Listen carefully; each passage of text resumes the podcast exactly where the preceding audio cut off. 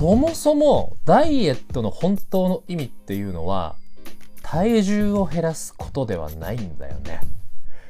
ダイエットの語源っていうのはギリシャ語から来ていて本来の意味は生活様式生活習慣を指す言葉だったりするんだよね。別に誰も体重を落とすんですよっていうことは一言も言ってない。実は。そういった生活習慣とか食生活を見直すことで結果として体重が減るということであったりとか希望の体型が手に入る健康が手に入るっていうことなのかなとコージは思います。さて今回も始まりました。コージの飯から。俳優の傍らダイエットインストラクター、フードアナリスト、心理カウンセラーの資格を持つ私、コージこと黒沢コージの飯と体、ライフスタイルなんかをリスナーの皆さんと楽しくシェアしていくチャンネルです。ちょっと噛んじゃった。さて、今回は前回の少しだけ補足と、じゃあさあ、具体的にどうする？みたいな、そんなことを話していきたいなと思います。冒頭でも話した通り、ダイエット。本当は体重を落とすことじゃないんですよね。これを機に、生活習慣、食習慣、ちょっと見直してみません？体重を減らすとか、筋肉をつけるっていうのはやっぱり大変なんだけれど、健康診断の数値とか、ああいうのを正しくしたりとか、ちょっとした健康を手に入れるっていうのは、取り立ててものすごい努力をしなくても、そういうのだったらすぐ手に入るからね。ちょっと考えてみてはいかがでしょう。はい。さて、補足ですよ。まあ、前回、えー、話しましたよね。えー、ダイエット始める前、ちょっと待ってっていう話。なんですけれど、ちょっとね、大事なことも忘れていた。えー、今ね、いろいろサプリがあるでしょう。これね、昔からあるんすよ。もう飲んだら何キロ、なん、なんかどっさりみたいな。あるでしょう。もう、これなくなんないよね。うっす、もうね、言葉は選ばなければ、うっさんくさい、何の効果もないやつ。うん。そもそも、医薬品ではないサプリメントっていうのは、きちんとしたその本当の効果っていうのは、あまりないからね。うん、ましてやそれ飲んで痩せるなんていうサプリメントっていうのはないからね。あくまで健康補助。健康補助食品みたいのだったりするからね。まあ、メンズ、レディースともにだけれど、ほんと昔からさ、雑誌とかネットでもいろんな広告あるじゃん。ほんとね、ああいうのは、まあ、効果がない。あの絶対にないので、行かないでください。こういうこと言うとね、工事職業的にちょっとまずいんだろうけど、結構ってかかなりまずいんだろうけど、ないものはないんだもん。本当に。で、生地ね、一応工事こういうダイエットインストラクターとか心理カウンセラーって資格をもう取っちゃったので、そういったことをもう嘘をつくっていうのは、そういった倫理に反することではあるので、まあこれは正直言わせてください。ないです。はい。何かのきっかけにはなるかもしれないけれどね。それとプラス、今は個人輸入で向こうのおいろんなサプリメントだったりとか、それこそ医薬品、個人輸入できるよね。これも避けてください。えっ、ー、と、本当に危ないです。ものによっては効果があるのもありますよ。確かに。商品名は言わないけれど。工事も昔はいくつか試しました。もちろんあの、法には触れてないようなものだよ。安心してください。ありましたよ、効果。だけれど、あるものは本当に命を削ってる感じがしたし、あるものに関しては効果は出たけれど、たかだかね、3キロとか4キロとかそんなもんよ。3キロとか4キロなんて、もう下手すれば誤差だからね。それにちょっと頑張れば、そんなのすぐ痩せられるから。そのぐらいなら。で、かつ、それをじゃあ維持するとなると、延々とその薬を飲み続けなきゃいけないってことになるでしょう月にその何万、何千、何万って出して。で、薬っていうのは基本的に体にどんどん耐性がついてくるから、かなり短いスパンで効かなくなるし、効かなくなるってことは量を増やさなきゃいけないってことでしょ？ってことは体に本当に害が出るから、あの手のものは、手出すのはやめてください。まあもちろん、えー、美容整形とかに行ったりして、お医者さんのその指導のもとできっちり出してもらう分にはいいとは思いますけれども、でも、それもやっぱりさっき言ったみたいに一生は続かないからね。で、それっていうのは薬の効果であって、決して健康になったとか、筋力がついたとか、活発的になったっていうわけではないので、うん、そこをちょっとあの間違えてしまうと良くないですね。ダイエットっていうことではないです。健康ではないことではあるので、もちろんね、世の中のこう、すごくお金を持ってる人、リソースがある人なんかは、まあ、パパッとそういうのに頼ったりとか、えー、中には死亡吸引とかでサクッと済ませる人もいますけれど、そっち系は必ず歪みが出てくるのでね、それも要注意です。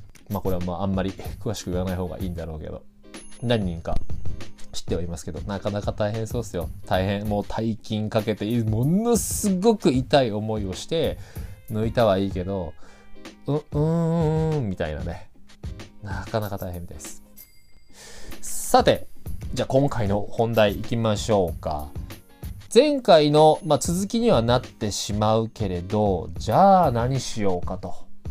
ダイエット始める前にさ、それでそれまで、今ましてやコロナとかでさ、すごくこう気分がダウナーな時でしょ？モチベーション低かったりさ、ただでさえ今ストレス社会じゃないですか。ストレスにさらたさらされてる中で、ああ、重い腰上がんねえなと。純粋に体も重いしさ、もう見てえな。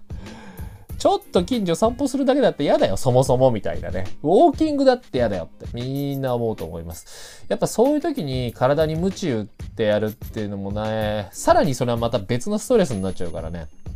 とにかく最初はメンタルを整えるっていうことから始めた方がいいと思います。じゃあ、どうやってやろうか。お金をかけずにパッとできるっていうこと。これは僕がその心理の勉強、心理学の勉強をして、なるほど、こういうことか。というのも思ったし、自分で実践をして効果があったな、良かったなって思うことなので、これがみんなに、えそれが効果があるかっていうのはわからないけど、それだけはご了承ください。まず一つ。部屋の模様替えをする。うん。これ大事だよね。まあさ、やっぱこう太っちゃったり、こう自堕落になると、部屋の片付けってまあ、しないというか汚くなるよね。まあ家のいろんなもの、特に玄関とか。うん。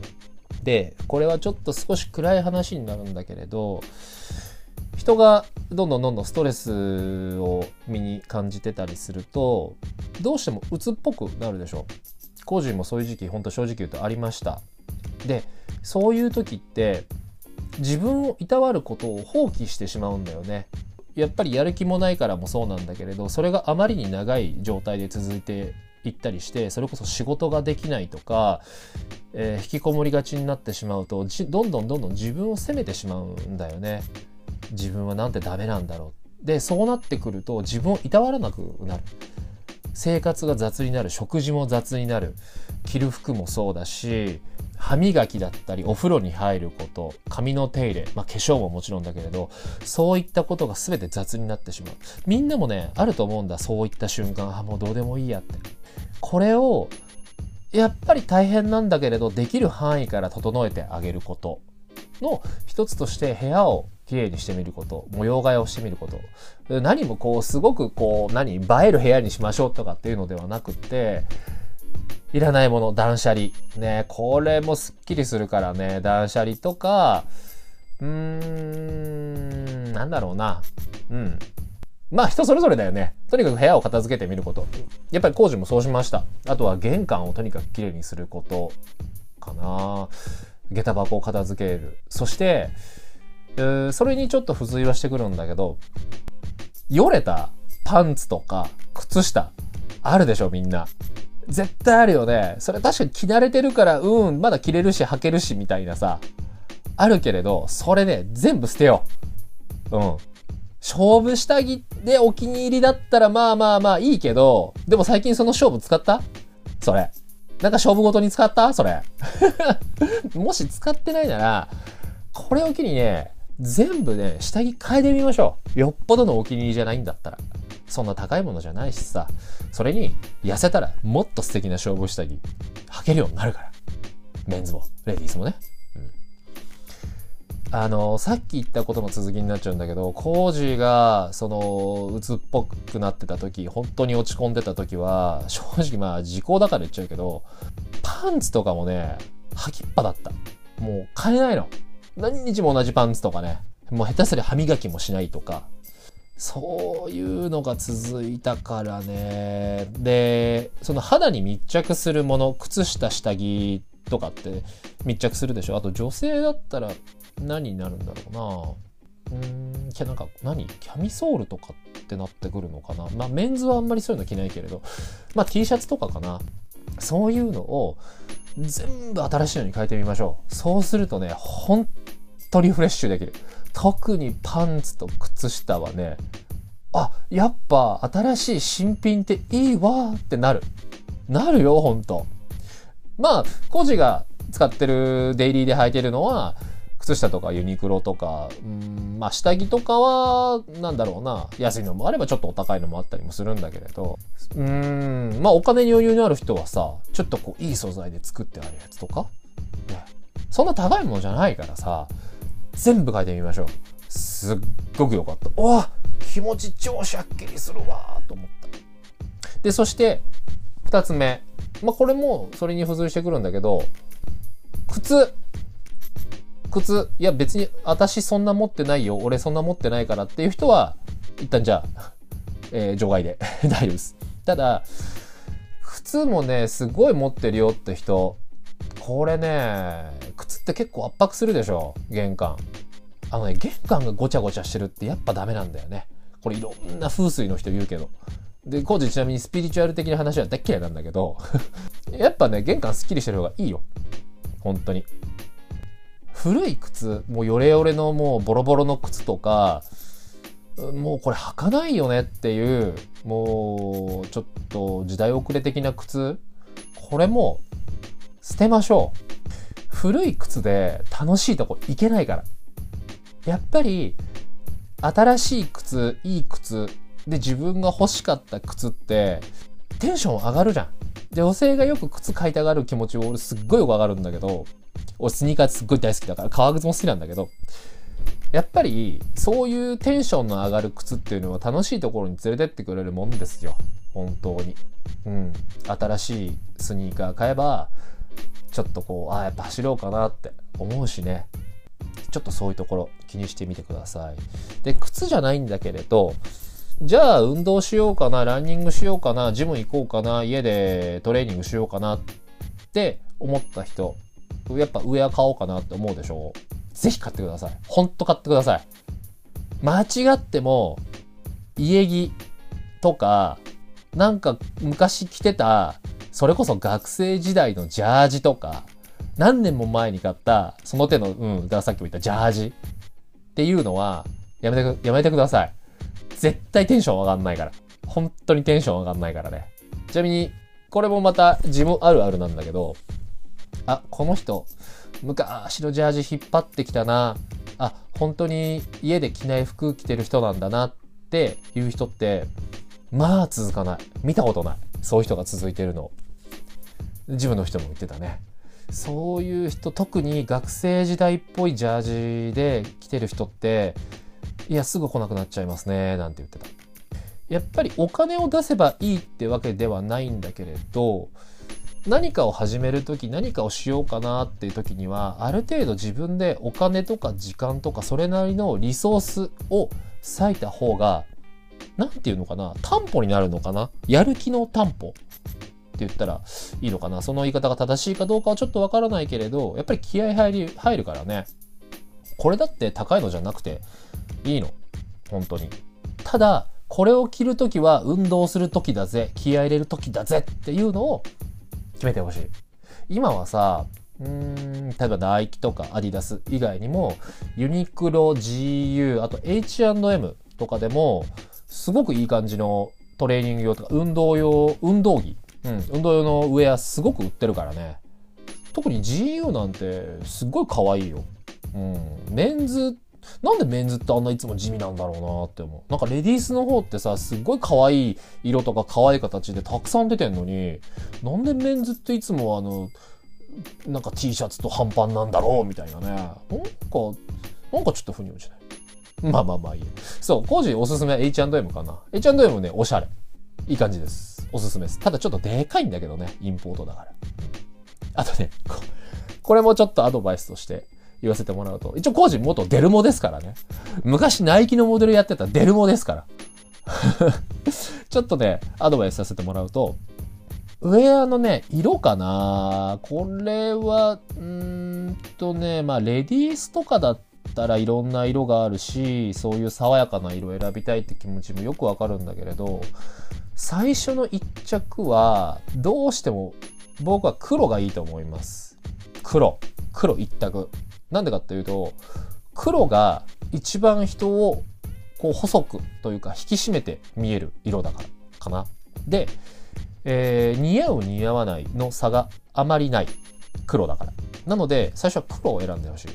これね、間違っても蛍光色を選ばないでほしいかな。